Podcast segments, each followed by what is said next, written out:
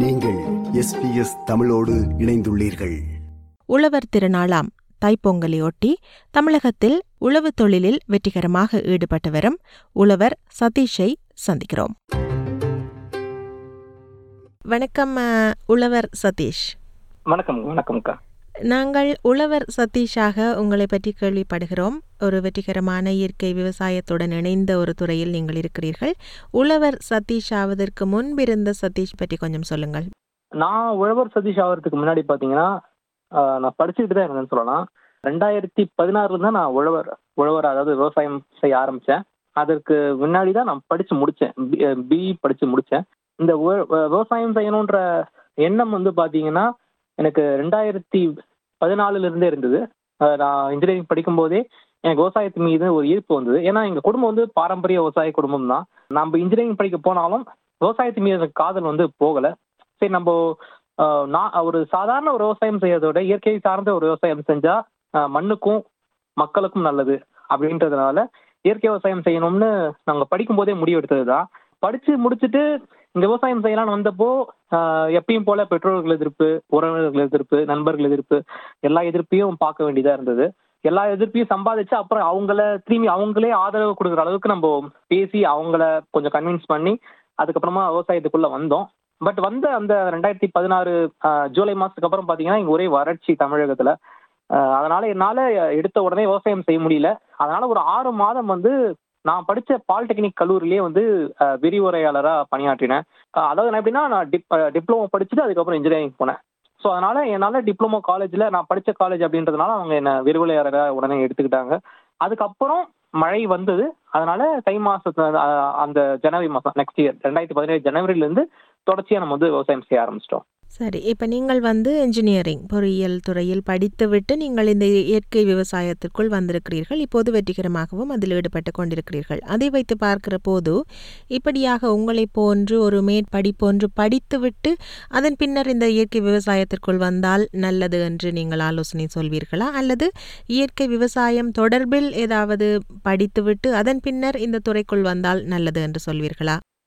என்னோட ஆலோசனை என்னன்னா, இப்போ இயற்கை விவசாயத்து மீது நிறைய பேருக்கு இப்போ காதல் வந்துகிட்டு இருக்கு, படிச்சு நல்லா படிச்சு இருக்கு அவங்களுக்கு. ஆனால் அவங்களுக்கு ஒரு சின்ன ஒரு வேண்டுகோள் என்னன்னா, நீங்கள் நேரடியான வேளாண்மைக்குள்ளே வராமல் இருக்கிறது நல்லது. ஏன்னா வேளாண்மை வந்து இருக்கிறதுலே மிக கடினமான ஒரு துறை. ஏன்னா இதில் வந்து லாபம்ன்றதே இல்லை அப்படின்னு சொல்கிற அளவுக்கு தான் வேளாண்மை இருக்குது இன்னமும். அதனால் படித்து முடிச்சுட்டு வேளாண்மைக்குள்ளே வரதை விட வேளாண்மை சார்ந்த தொழில்களில் ஈடுபடலாம். ஏன்னா இதை நான் நான் ஒரு விவசாயியாக இருந்து நான் ஏன் சொல்கிறேன்னா, வேளாண்மை பற்றி ஒரு முன்னறிவு இல்லாமல் நீங்கள் வரது நான் ஏற்றுக்கொள்ள மாட்டேன்.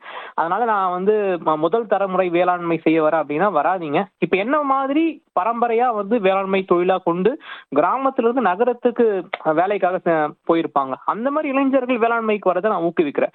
அவங்க வந்தால் மட்டும்தான் இங்கே, ஏன்னா அவங்க சின்ன வயசுலேருந்தே ஒரு தொழிலில் நஷ்டம் அடைஞ்சு நஷ்டம் அடைஞ்சு அவங்க அப்பா கஷ்டப்படுறத பார்த்துருப்பாங்க. ஸோ அவங்களால மட்டும்தான் நம்ம இந்த தொழிலை வந்து ஒரு வெற்றிகரமான ஒரு சூழலுக்கு கொண்டு போகணுன்ற ஒரு எண்ணம் இருக்கும். ரெண்டாவது, அவங்க தோல்வியே கண்டாலும் எங்கள் அப்பா பார்க்காத நஷ்டமாக நான் பார்த்துட போகிறேன்ற ஒரு நம்பிக்கை அவங்களுக்குள்ளேயே பிறக்கும். இதுவே எந்த இந்த துறை சாராதவங்க புதுசாக உள்ளே வராங்கன்னா, ஒரு தடவை நஷ்டம் ஏற்பட்டாங்கன்னா உடஞ்சிருவாங்க, அவங்களுக்கு வாழ்க்கையே போன மாதிரி ஒரு நிலைமை வந்துடும். அதனால என்னன்னா, ஏன்னா நான் நிறைய பேரை பார்த்துருக்கேன்.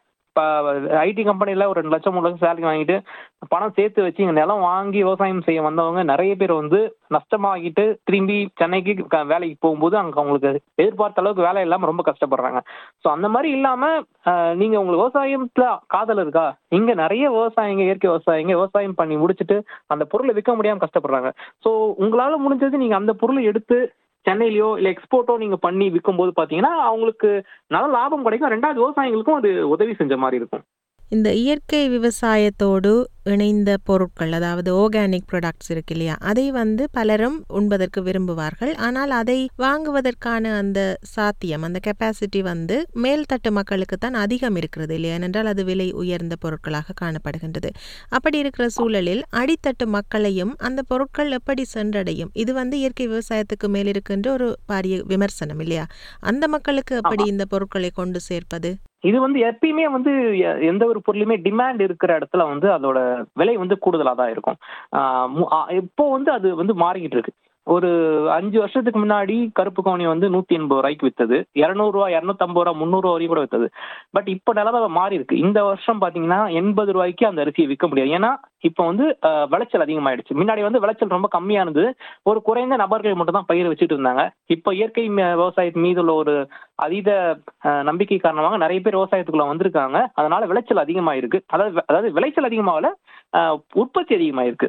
அதாவது ஒரு தனிநபர் விவசாயிக்கான விளைச்சல் அதிகமாகல, ஆனா மொத்தமா தமிழகத்துல பார்க்கும்போது அதோட உற்பத்தி அதிகமா இருக்கிறதுனால இப்போ இனிமே போக போக வர நாட்கள்ல நிச்சயமா வந்து விலைகள் குறையும். அதே சமயத்துல மக்களும் ஒன்று வந்து எதிர்பார்க்கணும். எப்படின்னா, இப்போ கடையில போயிட்டு ஒரு நார்மல் ஒரு அரிசி, ஒரு பொன்னியோ இல்லாட்டி கோ ஐம்பத்தி ஒன்று இல்லாட்டி புல்லட் அரிசி, அந்த மாதிரி ஹைபிரிட் அரிசிகளை வாங்கும்போது அதோட விலை வந்து அறுபது ரூபா மினிமம் ரேஞ்சா இருக்கு. அதுக்கு கீழே போனீங்கன்னா ஐம்பது ரூபா நாற்பது ரூபாய்க்கு இருக்கு. இதுல நல்ல அரிசி, நல்ல சாப்பாட்டு அரிசி அறுபது ரூபாய் கண்டிப்பா வருது. அது அறுபது ரூபா கொடுத்து ஒரு அரிசியை வாங்குறதுக்கு எதுவுமே கெமிக்கல் போடாம ஒரு பத்து ரூபா தான் அதிகம். அவங்களுக்கு எதுவும் பிரச்சனை ஆக போறது இல்லை. ரெண்டாவது, இதுல உங்களுக்கு ரெண்டு இருக்கு. என்னன்னா, அது சன்ன ரக அரிசி வந்து சன்னமா இருக்கிறதுனால நீங்க நிறைய சாப்பிட வேண்டியிருக்கும். இப்போ ஒரு ஒரு சிப்பம் அரிசி காலி ஆகிறதுக்கு உங்களுக்கு ஒரு மாசம் எடுத்துக்கன்னா, இதுவே நம்ம பாரம்பரிய அரிசி அந்த ஒரு சிப்பம் காலி ஆகிறதுக்கு ஒன்றரை மாசம் வரும். பதினஞ்சு நாள் கூடுதலா நீங்க அந்த உணவை சாப்பிடலாம். அப்படின்னும் போது அந்த பத்து ரூபான்றது உங்களுக்கு லாபமா தான் இருக்கும், அது வந்து நஷ்டமாகாது. இப்போ வந்து நீங்கள் சொன்னீங்கள் உற்பத்தியும் அதிகரித்து கொண்டே செல்வதாக, ஆனால் மக்கள் தொகையை எடுத்துக்கொண்டால் அதிகரித்து கொண்டே செல்கிறது. அப்படி இருக்கிற சூழலில் இந்த விவசாயத்துறை அல்லது இந்த இயற்கை விவசாயம் மீது வைக்கப்படுகின்ற இன்னும் ஒரு விமர்சனம், அதிகரித்து செல்லும் மக்கள் தொகைக்கு ஏற்ப அந்த உற்பத்தி அளவு இருப்பதில்லை என்பது. இதற்கு என்ன மாதிரியான தீர்வு உங்களிடம் இருக்கிறது? இல்ல, உண்மைதான். மக்கள் தொகைக்கு ஏற்ப இங்க இயற்கை விவசாயத்தால உற்பத்தி பண்ணி கொடுக்க முடியுமான்றது கேள்விக்குறிதான். ஆனா அது எப்படி சாத்தியப்படுத்தலாம் அப்படின்னா, மக்கள் வந்து வெறும் அரிசி சோறே சாப்பிடாம சிறுதானியங்கள் பக்கமும் வந்தாங்கன்னா இங்க தாராளமா வந்து அவங்களுக்கு விளைஞ்சிருக்கு. அரி அரிசியும் சிறுதானியங்களும் இருக்கு. அதாவது இப்போ அந்த காலத்துல நம்ம மக்கள் எப்படி உணவு பழக்கம் இருந்ததுன்னா, சீசனல் உணவுகள், அதாவது அந்தந்த காலப்பேற்ப உணவுகள் சாப்பிட்டு வந்தாங்க. சிறுதானியங்கள் கிடைக்கும்போது சிறுதானியங்களை சாப்பிட்டாங்க, அரிசி சோறு கிடைக்கும்போது அரிசி சோறை சாப்பிட்டாங்க, பயிர் வகைகள் கிடைக்கும்போது பயிர் வகைகளை மாவாக்கி அதை கூழ் போல கரைச்சி குடிச்சுக்கிட்டு இருந்தாங்க. ஸோ இந்த மாதிரி மூன்று வகையான உணவுகளை வந்து மனிதர்கள் எடுத்துக்கொண்டு இருந்தாங்க அந்த காலத்துல. அரிசி சோறு சாப்பிடும்போது ஹெவியான ஒரு ஒர்க் அப்போ அந்த காலகட்டத்தில் இருக்கும். இயற்கையாவே வயல்ல உழவுறதா இருக்கும், இல்லை வேலை ஏதாவது வேலை அதிகமான வேலை இருக்கும். அதனால அரிசி சோறு அந்த டைம்ல மட்டும் அதிகமாக எடுப்பாங்க. மிச்ச நாட்கள்ல சிறுதானியங்கள் மட்டும் தான் எடுப்பாங்க. சிறுதானியங்கள் பசி ரொம்ப நேரத்துக்கு தாங்கும். அதே மாதிரி பயிர் வகைகள்ல மாவு அரைச்சு அது கூழ் பண்ணி சாப்பிட்டு இருந்தாங்க. ஸோ இந்த மாதிரி சீசனலுக்கு ஏற்ற உணவுகள் நம்ம சாப்பிடும்போது இந்த பிரச்சனை வராது. இது வந்து மக்களுக்கு நம்ம திரும்பி வந்து பாரம்பரியத்தை உட்புகுத்தணும் நம்ம மக்களுக்கு. ஸோ நம்ம குழந்தைகளுக்கு நம்ம குழந்தைங்களுக்கு சின்ன வயசுல இருந்தே சொல்லி கொடுத்துட்டு இருந்தோம்னா கண்டிப்பா வரும். ஏன்னா இப்போ கேரட், பீன்ஸ், இதெல்லாம் வந்து அந்நிய உணவுகள். நம்ம தமிழ்நாட்டிற்கோ இல்லை இலங்கைக்கோ வந்து ஏற்காத உணவுகள். வெளிநாட்டுக்காரங்க தான் நம்ம நம்ம உணவு பழக்கத்துக்குள்ள கொண்டு வந்தாங்க.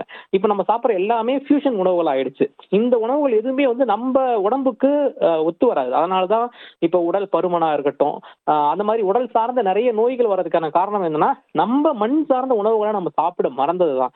நம்மளோட குழந்தைங்களுக்கு மண் சார்ந்த உணவுகள் சாப்பிடும் பொழுதும், அதே சமயத்துல நம்ம பாரம்பரிய உணவுகளை அதிகமா ஊக்குவிக்கும் போதும் நம்ம நிச்சயமா வந்து தேவைக்கு அதிகமான அளவு உற்பத்தி இதுவே இயற்கை விவசாயத்துல விளையிறதே போதுமானதாக இருக்கும். சரி, உங்களை எடுத்துக்கொண்டால் நீங்க இயற்கை முறையிலேயே, அதாவது இந்த பாரம்பரிய செக்கு வைத்து நீங்கள் எண்ணெய் தயாரிக்கிறீர்கள் இல்லையா, அதனால் நீங்கள் அடைந்திருக்கின்ற வளர்ச்சி அதை பற்றி எங்களுக்கு கொஞ்சம் சொல்லுங்கள்.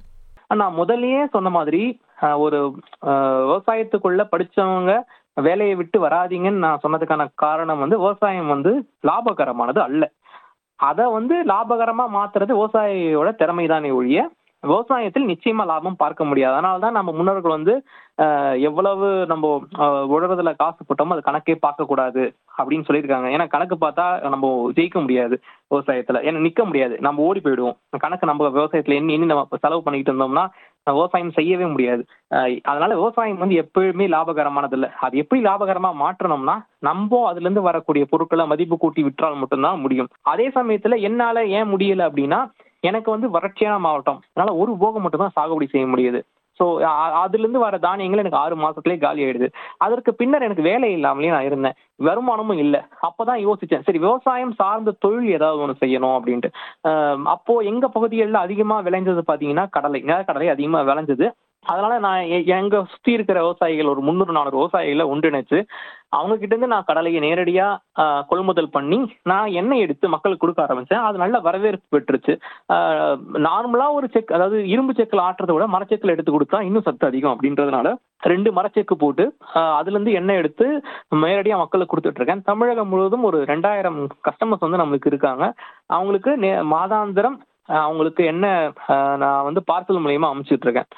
இதனால என்னன்னா எனக்கு நிரந்தர வருமானம், ஒரு மாதத்துக்கு குடும்பத்தை நடத்தக்கூடிய ஒரு நிரந்தர வருமானம்ன்றது எனக்கு செக்கு மூலியமா வந்துடுது. அப்போ விவசாயம்ன்றது என்னன்னா எனக்கு ஒரு எக்ஸ்ட்ரா வருமானம் மாதிரி தான் ஆயிடுது. ஸோ இதுல வந்து எனக்கு நஷ்டம் வந்தாலும் என்னோட லைஃப்பை பாதிக்காது, லாபம் வந்தாலும் என் லைஃப் பாதிக்காது. லாபம் வந்தால் நம்ம சேர்த்து வச்சுக்கலாம், நஷ்டம் வர சமயத்தில் நம்ம அந்த லாபத்துலேருந்து பங்கெடுத்துக்கலாம், இல்லாட்டி அது நஷ்டமாகவே ஏற்றுக்கலாம். அந்த மாதிரி நிலைமை தான். எனக்கு விவசாயம் வந்து எனக்கு நேரடியாக என்னோட லைஃப்பை பாதிக்காது எப்பயுமே. அது ஒரு தனி கேட்டகரியாக நான் வச்சுருக்கேன். ஏன்னா எனக்கு தெரியும் விவசாயம் வந்து, ஏன்னா எடுத்துக்காட்டுக்கு சொல்லணும்னா போன வருஷம் சம்பா போகத்தில் நான் ஒரு லட்ச ரூபா லாபம் சம்பாதிச்சேன். அடுத்த போகத்தில் எனக்கு நஷ்டமாயிடுச்சு ஃபுல்லாகவே. எனக்கு அந்த ஒரு வந்த ஒரு லட்சமும் அடுத்த போகத்துக்கான நஷ்டத்தில் ஈடுகட்டிட்டேன். ஸோ விவசாயம்ன்றது இப்படி ரெண்டாம் கட்ட நிலைமையாக தான் இருக்குது. ஸோ அதனால் என்னோட வாழ்க்கை தரத்தை நான் உயர்த்தணும், அடுத்தக்கடுத்து போனால் விவசாயம் சார்ந்த தொழில் கண்டிப்பாக கையில் இருக்கணும். அதனால் விவசாயம் சார்ந்த தொழிலான மரச்சக்கு எண்ணெய் உற்பத்தியை நான் வந்து தொடர்ந்து செஞ்சுக்கிட்டு இருக்கேன். உழவர் சதீஷாக நீங்கள் எவ்வளவு சந்தோஷமாக இருக்கிறீர்கள்? நிச்சயமா நான் உழவர் சதீஷாக நான் ரொம்ப மகிழ்ச்சியா தான் இருக்கேன். எப்பயுமே நான் இங்க வந்து ஆறு வருஷங்கள் ஆகுது. எனக்கு நகரத்துல படிச்சுக்கிட்டு இருந்த போது எனக்கு அவ்வளவு முடி கொட்டுச்சு, எனக்கு பயம் வந்துருச்சு, சீக்கிரமா எனக்கு வந்து சொட்டை விழுந்துருமோ அப்படின்ட்டு. அப்படி இருக்கும்போது இங்க வந்துட்டு பிறகு பாத்தீங்கன்னா எனக்கு முடி கொட்டுறதே இல்லை. ஏன்னா இங்க நான் வந்து எனக்கு ஒரு டென்ஷன்ன்றது கிடையாது, ஒரு டிப்ரெஷன்ன்றது ஒன்றும் கிடையாது, ஸ்ட்ரெஸ்ன்னு ஒன்று கிடையாது, எதுவுமே இல்லை. இங்க நான் நிம்மதியா இருக்கேன். எனக்கு இப்போ தொழில வந்து ஏற்ற இறக்கங்கள் இருக்கும். இந்த மாசம் அதிகமா எண்ணெய் வித்திருக்கும், போன மாசம் வித்திருக்காது, ஒரு மூணு மாசத்துக்கு வியாபாரமே இல்லாம இருக்கும். ஆனாலும் எனக்கு இங்க அதை நான் வந்து ஸ்ட்ரெஸ்ஸாக எடுத்துக்க மாட்டேன். அந்த வியாபாரத்தை எப்படி பெருக்கணும்னு மட்டும் எனக்கு முடிஞ்சு அதை என் மைண்டுக்குள்ள ஸ்ட்ரெஸ்ஸாக எடுத்துக்க மாட்டேன். எனக்கு எனக்கு மேலே ப்ரெஷர் கிடையாது. எனக்கு இன்னைக்கு ரொம்ப ப்ரெஷராக இருந்துச்சுன்னா நான் லீவ் போட்டுருவேன். எனக்கு ஏன் லீவ் போட்டேன்னு கேட்கறதுக்கு இங்கே ஆள் கிடையாது. ஏன்னா நான் தான் தொழிலோட ஓனர், முதலாளி நான் தான். அதனால என்னை யாரும் கேள்வி கேட்க முடியாது. எனக்கு பிடிச்சா வேலை செய்வேன், பிடிக்கலன்னா விட்டுருவேன். கணினிக்கு போய் இந்த வேலை இந்த இத்தனை நாளில் செய்யணும்னு தான் முடிவே ஒழிய இன்னைக்கு செஞ்சே ஆகணுன்ற ஒரு கட்டாயமோ நிர்பந்தமோ இங்கே இருக்காது. அதனால என்னோட வாழ்க்கையை நான் ரொம்ப சந்தோஷமா தான் இருக்கேன். என்னோட குழந்தைங்களும் இங்கே சந்தோஷமா தான் இருக்காங்க. எனக்கு என்ன ஒரே ஒரு கஷ்டம்னா என்னோட குழந்தைக்கு ஒரு நல்ல கல்வியை கொடுக்க முடியுமான்றது மட்டும் தான் இங்கே ஒரு எண்ணம். ஆனால் இந்த கிராமத்துலேருந்து அதை நான் கொடுத்துட்டேன்னா எனக்கு அதை விட ஒரு பெரிய வெற்றியே கிடையாது. ஏன்னா எனக்கு தெரியும், நான் வந்து இன்ஜினியரிங் போய் சேர்ந்தும் போது நான் கிராமத்துலேருந்து வந்ததுனால அங்கே இருக்கிற பசங்களோட நாலேஜுக்கு நல்லா காம்படேட் பண்ண முடியல. அதனாலேயே இன்ஜினியரிங் நான் கம்மியான மார்க் தான் எடுத்தேன். ஏன்னா அங்கே எல்லாருமே சிபிஎஸ்இ ஸ்கூல்லையும் இன்டர்நேஷனல் ஸ்கூல்லையும் படிச்சுட்டு வந்தாங்க. நான் ஒரு கிராமத்தில் இருக்கிற பள்ளிக்கூடத்தில் படிச்சுட்டு வந்ததுனால என்னால் அவங்களோட நாலேஜுக்கு காம்படேட் பண்ண முடியல. என் குழந்தைக்கு அந்த நிலைமை வரக்கூடாது. என் குழந்தைக்கு அந்த அந்த அளவு நாலேஜான ஒரு எஜுகேஷனை கொடுக்கணும்னு மட்டும் தான் எனக்கு ஒரே எண்ணம். அது மட்டும் நான் இங்கே எப்படியா ஏற்படுத்தி கொடுத்துட்டேன்னா அதோட வேற எந்த மகிழ்ச்சியும் இல்லை. இப்போ இப்போதைக்கு எனக்கு இருக்கிற ஒரே கஷ்டம் அது மட்டும் தான். மற்றபடி நான் இங்கே ஏன் வந்தேன்னு நினச்சதே கிடையாது. தை பொங்கலை முன்னிட்டு உழவர் திருநாள், அந்த அதையொட்டி உழவர் சதீஷான உங்களை சந்தித்ததில் எங்களுக்கு மிக்க மகிழ்ச்சி. உங்களது முயற்சி தொடரட்டும், பல வெற்றிகளை நீங்கள் பெற வேண்டும் என்று வாழ்த்துகிறோம். நன்றி, வணக்கம். நன்றி, வணக்கம். இது போன்ற மேலும் பல நிகழ்ச்சிகளை கேட்க வேண்டுமா? Apple podcast, Google podcast, Spotify என்று பாட்காஸ்ட் கிடைக்கும் பல வழிகளில் நீங்கள் நிகழ்ச்சிகளை கேட்கலாம்.